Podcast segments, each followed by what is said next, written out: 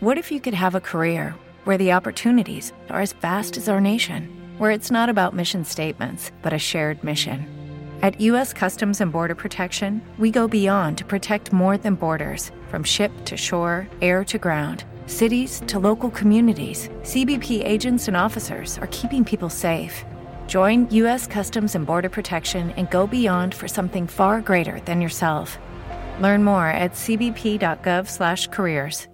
With Lucky Land slots, you can get lucky just about anywhere. Dearly beloved, we are gathered here today to. Has anyone seen the bride and groom? Sorry, sorry, we're here. We were getting lucky in the limo and we lost track of time. No, Lucky Land Casino, with cash prizes that add up quicker than a guest registry. In that case, I pronounce you lucky. Play for free at LuckyLandSlots.com. Daily bonuses are waiting. No purchase necessary. Void where prohibited by law. 18 plus. Terms and conditions apply. See website for details. The 9.30 Up Train by S. Baring Gould. Recorded by Adrian Praetzellis. In a well-authenticated ghost story, names and dates should be distinctly specified. In the following story I am unfortunately able to give only the year and the month, for I have forgotten the date of the day and I don't keep a diary.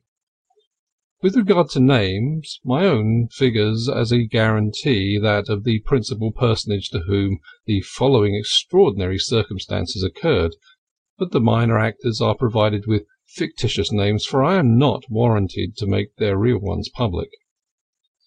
I may add that the believer in ghosts may make use of the facts which I relate to establish his theory, if he finds that they will be of service to him when he has read through and weighed well the startling account which I am about to give from my own experiences. On a fine evening in June, eighteen hundred and sixty, I paid a visit to Mrs. Lyons on my way to the Hassocks Gate station on the London and Brighton line. This station is the first out of Brighton. As I rose to leave, I mentioned to the lady whom I was visiting that I expected a parcel of books from town, and that I was going to the station to inquire whether it had arrived. "Oh," she said readily, "I expect Dr. Lyons out from Brighton by the 9.30 train. If you like to drive the pony chaise down and meet him, you are welcome, and you can bring your parcel back with you in it." I gladly accepted her offer, and in a few minutes I was seated in a little low basket carriage drawn by a pretty iron grey Welsh pony. The station road commands the line of the South Downs from Chanctonbury Ring, with its cap of dark firs, to Mount Harry, the scene of the memorable battle of Lewes. Wolstonbury stands out like a headland above the dark Danny woods, over which the rooks were wheeling and cawing previous to settling themselves in for the night. Ditchling Beacon, its steep sides gashed with chalk pits, was faintly flushed with light.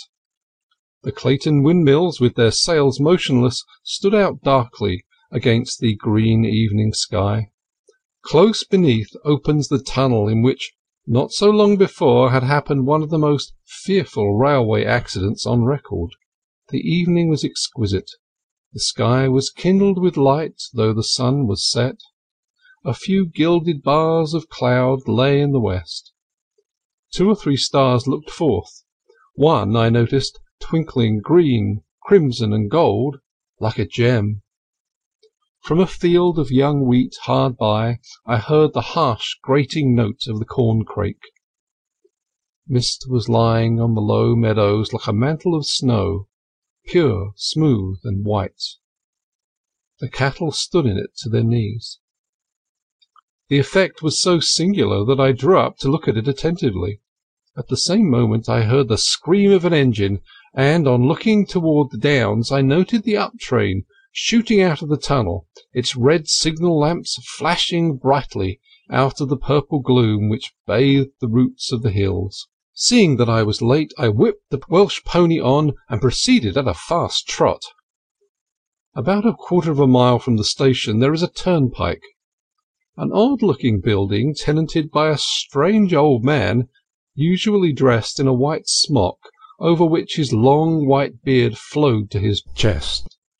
This toll collector (he is dead now) had amused himself in bygone days by carving life-size heads out of wood, and these were stuck along the eaves. One is the face of a drunkard, round and blotched, leering out of misty eyes at the passers by. The next has the crumpled features of a miser, worn out with toil and moil. The third has the wild scowl of a maniac, and the fourth the stare of an idiot. I drove past, flinging the toll at the door, and shouting to the old man to pick it up, for I was in a vast hurry to reach the station before Dr. Lyons left it. I whipped the little pony on, and he began to trot down a cutting in the green sand through which leads the station road. Suddenly Taffy stood still, planted his feet resolutely on the ground, threw up his head, snorted, and refused to move a peg. I gee upped and chushed, but all to no purpose. Not a step would the little fellow advance. I saw that he was thoroughly alarmed. His flanks were quivering and his ears were thrown back. I was on the point of leaving the chaise when the pony made a bound to one side and ran the carriage up into the hedge, thereby upsetting me on the road. I picked myself up and took the beast's head. I could not conceive what had frightened him. There was positively nothing to be seen, except a puff of dust running up the road, as such might be blown along by a passing current of air. There was nothing to be heard except the rattle of a gig or a tax cart with one wheel loose. Probably a vehicle of this kind was being driven down the London road which branches off at the turnpike at right angles. The sound became fainter and at last died away in the distance. The pony now refused to advance. It trembled violently and was covered with sweat. "Well, upon my word, you have been driving hard!" exclaimed Dr. Lyons when I met him at the station. "I have not indeed," was my reply, "but something has frightened Taffy, but what that something was is more than I can tell." "Well, ah!" Said the doctor, looking round with a certain degree of interest in his face. "So you met it, did you?" "Met what?" "Oh, nothing. Only I've heard of horses being frightened along this road after the arrival of the 9.30 up train. Flies never leave the moment the train comes in, or horses become restive. A wonderful thing for a fly horse to become restive, isn't it?" "But what causes the alarm? I saw nothing." "Ha! "You ask me more than I can answer. I'm as ignorant as the cause as yourself. I take things as they stand and make no inquiries. When the flyman tells me that he can't start for a minute or two after the train has arrived, or urges his horses to reach the station before the arrival of this train, giving as his reason that his brutes become wild if he does not do so, well, then I merely say, 'Do as you think best, cabby,' and I bother my head no more about the matter. "I shall search this matter out," said I resolutely. "What has taken place so strangely corroborates the superstition that I shall leave it not uninvestigated.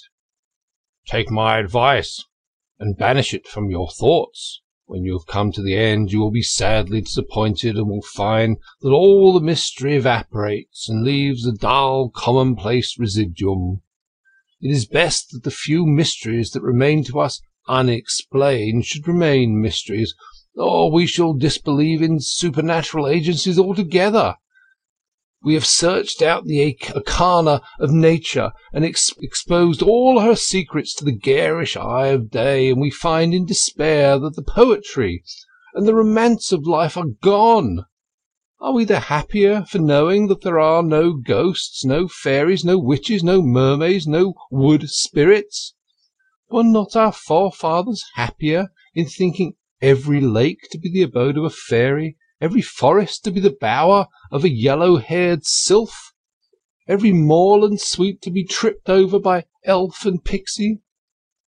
I found my little boy one day lying on his face in a fairy ring, crying, "Oh, oh, dear, dear little fairies, I will believe in you, though papa says you are all nonsense."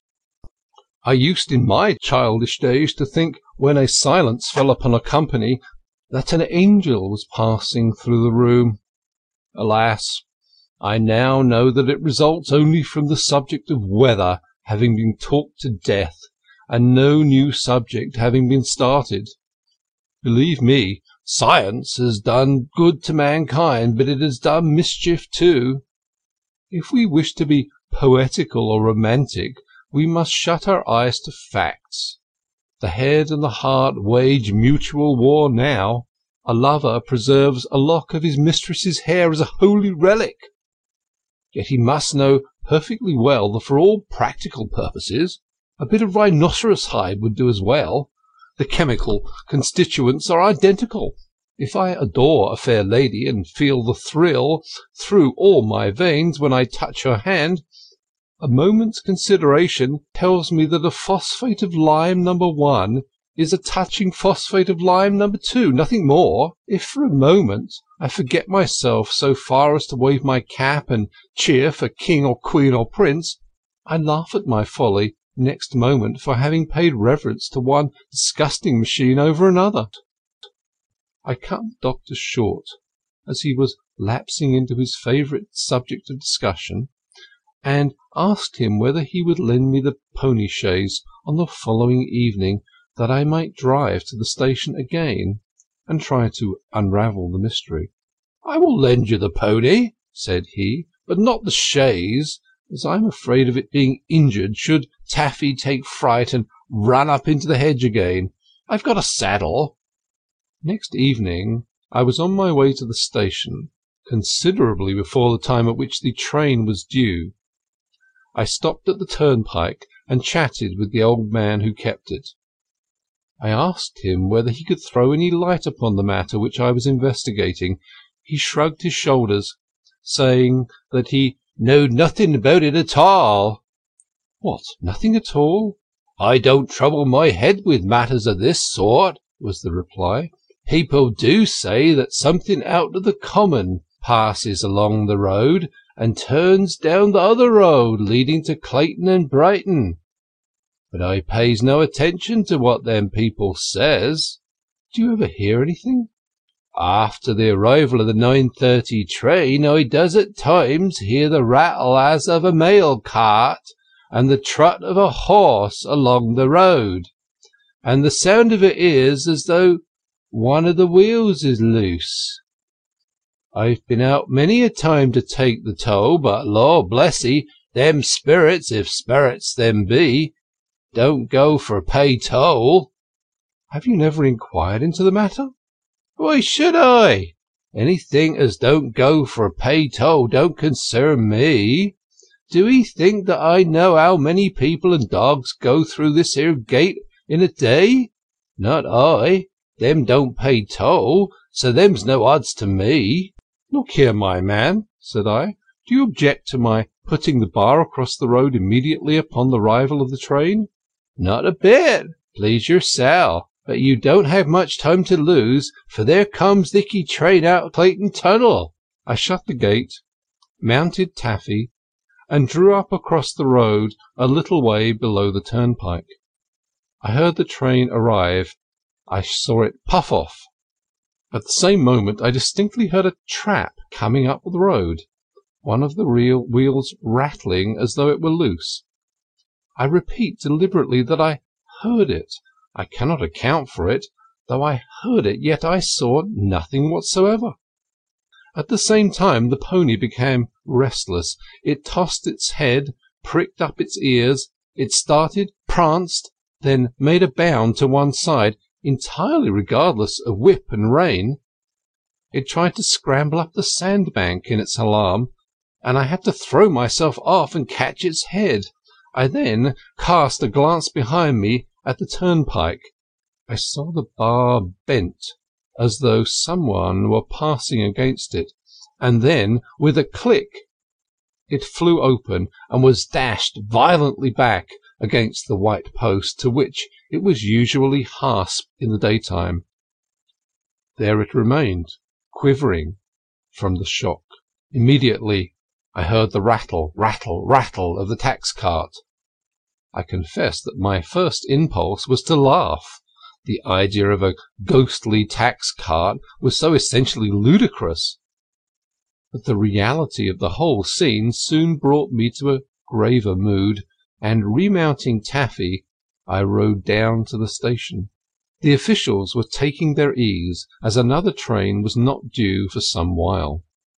So I stepped up to the station master and entered into conversation with him. After a few desultory remarks, I mentioned the circumstances which had occurred to me on the road, and my ability to account for them. "So that's what you're after," said the master, somewhat bluntly. "Well, I can tell you nothing about it. Spirits don't come in my way, saving and excepting those which can be taken inwardly, and mighty comforting warming things they be when they so taken. So you ask me about other sorts of spirits. I tell you flatly I don't believe in 'em, though I don't mind drinking the health of them what does." "Perhaps you may have the chance, if you are a little more communicative," said I. "Well, I'll tell you all I know, and that's precious little," answered the worthy man.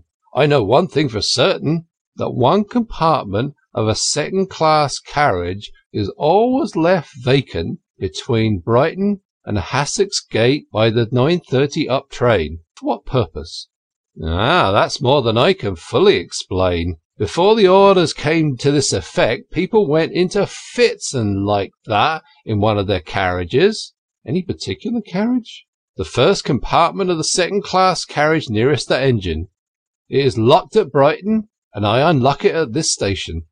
"What do you mean by saying that people had fits?" "I mean that I used to find men and women a screeching and a hollering like mad to be let out. They'd seen summat had frightened them as they were passing through the Clayton tunnel. That was before they made the arrangement I told you of." "Very strange," I said meditatively. "Very much so. But true for all that, I don't believe in nothing but spirits of a warming and a cheering nature. Them and sort ain't found in Clayton tunnel to my thinking." There was evidently nothing more to be got out of my friend. I hope that he drank my health that night. If he omitted to do so, it was his fault, not mine. As I rode home, revolving in my mind all that I had heard and seen, I became more and more settled in my determination to thoroughly investigate the matter. The best means that I could adopt for so doing would be to come out from Brighton by the 9.30 train in the very compartment of the second class carriage from which the public were considerately excluded. Somehow I felt no shrinking from the attempt. My curiosity was so intense that it overcame all apprehension as to the consequences. My next free day was Thursday, and I had hoped to execute my plan. In this, however, I was disappointed, as I found that a battalion drill was fixed for that very evening, and I was desirous of attending it, being somewhat behindhand in the regulation number of drills. I was consequently obliged to postpone my Brighton trip. On the Thursday evening, about five o'clock, I started in regimentals with my rifle over my shoulder for the drilling ground, a piece of furzy common near the railway station. I was speedily overtaken by Mr. Ball, a corporal in the Rifle Corps, a capital shot, and most efficient in his drill. Mr. Ball was driving his gig. He stopped on seeing me, and offered me a seat beside him. I gladly accepted, as the distance to the station is a mile and three quarters by the road, and two miles by what is commonly supposed to be the short cut across the fields. After some conversation on volunteering matters, about which Corporal Ball was an enthusiast, we turned out of the lanes into the station road, and I took the opportunity of adverting to the subject which was uppermost to my mind. "Oh, I've heard a great deal about that," said the corporal. My workmen often told me some cock and bull story of that kind. I can't say how as I believe 'em. What you tell me is, however, very remarkable. I never had it on such good authority afore.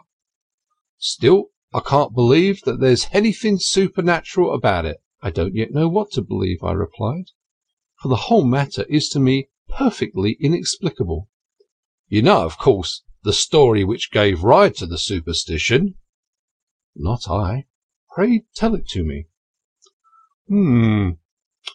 Just about Seven years agone. Why, you must remember the circumstances as well as I do.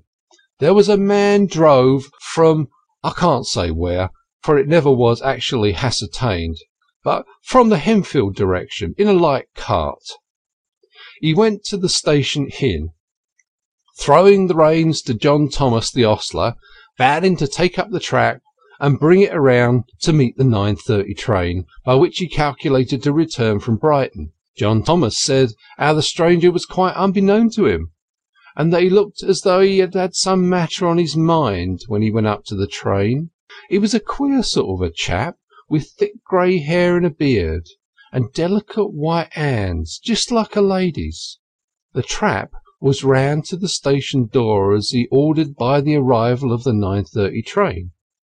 The ostler observed then that the man was ashen pale, and that his hands trembled as he took the reins that the stranger stared at him in a wild, abstracted way, and that he would have driven off without tendering payment had he not been respectfully reminded that the horse had been given a feed of oats. John Thomas made a observation to the gent relative to the wheel which was loose, but that observation met with no corresponding answer.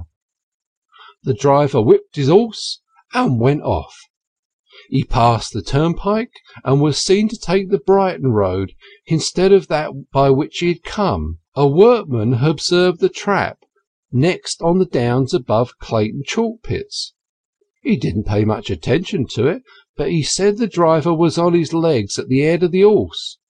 Next morning, when the quarrymen went to the pit, they found a shattered tax cart at the bottom, and the and driver dead the latter with his neck broken. What was curious, too, was that an handkerchief was bound round the brute's eyes, so that he must have driven over the edge blindfolded. Odd, wasn't it? Well, folks say the gent and his tax cart passes along that road every evening after the arrival of the 9.30 train. I don't believe it. I ain't a bit superstitious, not I. Next week I was again disappointed in my expectation of being able to put my scheme into execution. But on the third Saturday after my conversation with Corporal Ball, I walked into Brighton in the afternoon, a distance being about nine miles. I spent an hour on the shore watching the boats, and then I sauntered around the pavilion ardently longing that fire might break forth and consume that architectural monstrosity. I believe that I afterwards had a cup of coffee at the refreshment rooms at the station, and capital refreshment rooms they are, or were, very moderate and very good. I think I partook of a bun, and if I put my oath I could not swear to the fact. A floating reminiscence of bun lingers in the chamber of memory, but I cannot be positive, and I wish this paper to advance nothing but reliable facts. I squandered precious time in reading the advertisements of baby jumpers, which no mother should be without, which are indispensable in the nursery, and the greatest acquisition in the parlour, the greatest discovery of modern times, etc., etc. I perused a notice of the advantage of metallic brushes and admired the young lady with her hair white on one side and black on the other. I studied the Chinese letter commentary of Horniman's tea and the inferior English translation, and counted up the number of agents in Great Britain and Ireland. In length the ticket office opened, and I booked for Hassocks Gate, second class, fare one shilling. I ran along the platform till I came to the compartment of the second class carriage which I wanted. The door was locked, so I shouted for a guard. "Put me in here, please." "Can't there, sir. Next, please. Empty. One woman and a baby." "I particularly wish to enter this carriage," said I. "Can't be. Locked. Orders. Company," replied the guard, turning on his heel. "What reason is there for the public being excluded, may I ask?" "Dunno. Express orders. Can't let you in. Next carriage, please. Now then, quick, please." I knew the guard and he knew me by sight, for I often travelled to and fro on the line so I thought it best to be candid with him. I briefly told him my reason for making the request, and begged him to assist me in executing my plan. He then consented, although with reluctance. "Have it your own way," he said. "Only if anything happens, don't blame me." "Never fear," laughed I, jumping into the carriage. The guard left the carriage unlocked, and in two minutes we were off. I did not feel in the slightest degree nervous. There was no light in the carriage, but that did not matter, as there was twilight.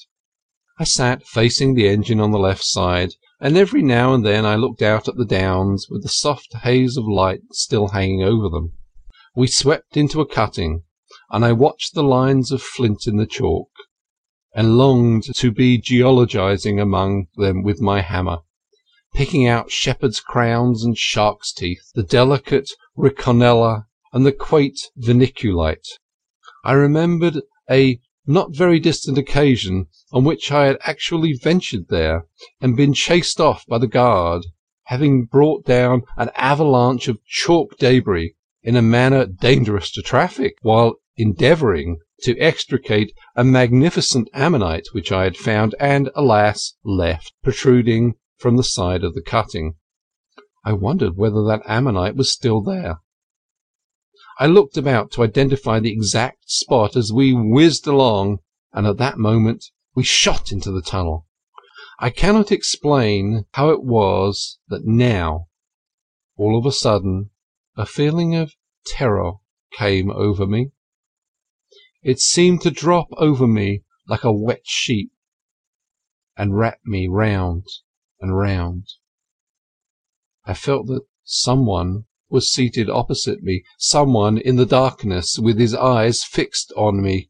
Many persons possessed of keen nervous sensibility are well aware when they are in the presence of another, even though they can see no one, and I believe that I possess this power strongly. If I were blindfolded, I think I should know when any one was looking fixedly at me, and I am certain that I should instinctively know that I was not alone if I entered a dark room into which another person was seated, even though he made no noise. I remember a college friend of mine, who dabbled in anatomy, telling me that a little Italian violinist once called upon him to give him a lesson on that instrument. The foreigner, a singularly nervous individual, moved restlessly from the place where he had been standing casting many a furtive glance over his shoulder at a press which was behind him. At last the little fellow tossed aside his violin, saying, "I cannot give the lesson if someone will look at me from behind. There's somebody in the cupboard I know."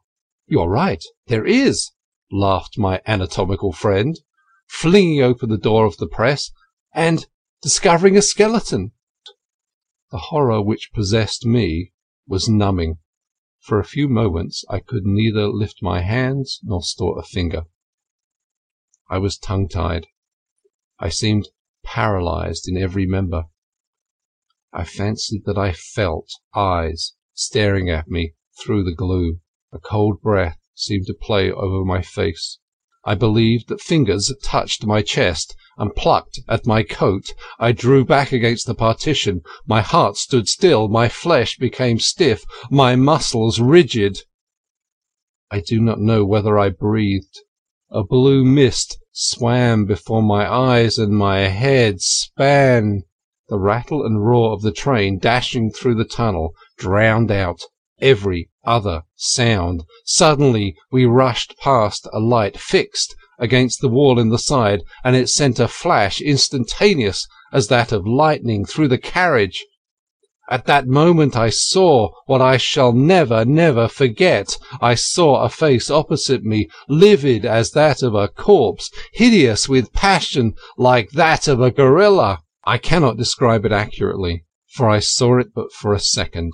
Yet there rises before me now, as I write, the low, broad brow seamed with wrinkles, the shaggy, overhanging grey eyebrows, the wild, ashen eyes which glared as those of a demoniac, the coarse mouth with its fleshy lips compressed till they were white the profusion of wolf grey hair about the cheeks and the chin, the thin, bloodless hands, raised and half open, extended toward me as though they would clutch and tear me. In the madness of terror I flung myself along the seat to the further window. Then I felt it moving slowly down, and was opposite me again. I lifted my hand to let down the window, and I touched something. I thought it was a hand. Yes, yes, it was a hand, for it folded over mine and began to contract on it. I felt each finger separately. They were cold, dully cold. I wrenched my hand away. I slipped back to my former place in the carriage by the open window, and, in frantic horror, I opened the door, clinging to it with both hands around the window jamb, swinging myself out with my feet on the floor and my head turned from the carriage. If the cold fingers had but touched my woven hands, mine would have given way. Had I but turned my head and seen that hellish countenance peering out at me, I must have lost my hold. Ah! I saw the light from the tunnel mouth. It smote upon my face. The engine rushed out with a piercing whistle. The roaring echoes of the tunnel died away. The cool, fresh breeze blew over my face and tossed my hair. The speed of the train was relaxed. The lights of the station became brighter. I heard the bell ringing loudly. I saw people waiting for the train. I felt the vibration as the brake was put on. We stopped, and then my fingers gave way. I dropped as a sack on the platform, and then, then, not till then, I awoke. There now, from beginning to end, the whole thing had been a frightful dream caused by my having too many blankets over my bed. Ha! If I must append a moral, don't sleep too hot. End of the 9.30 Up Train by S. Baring Gould.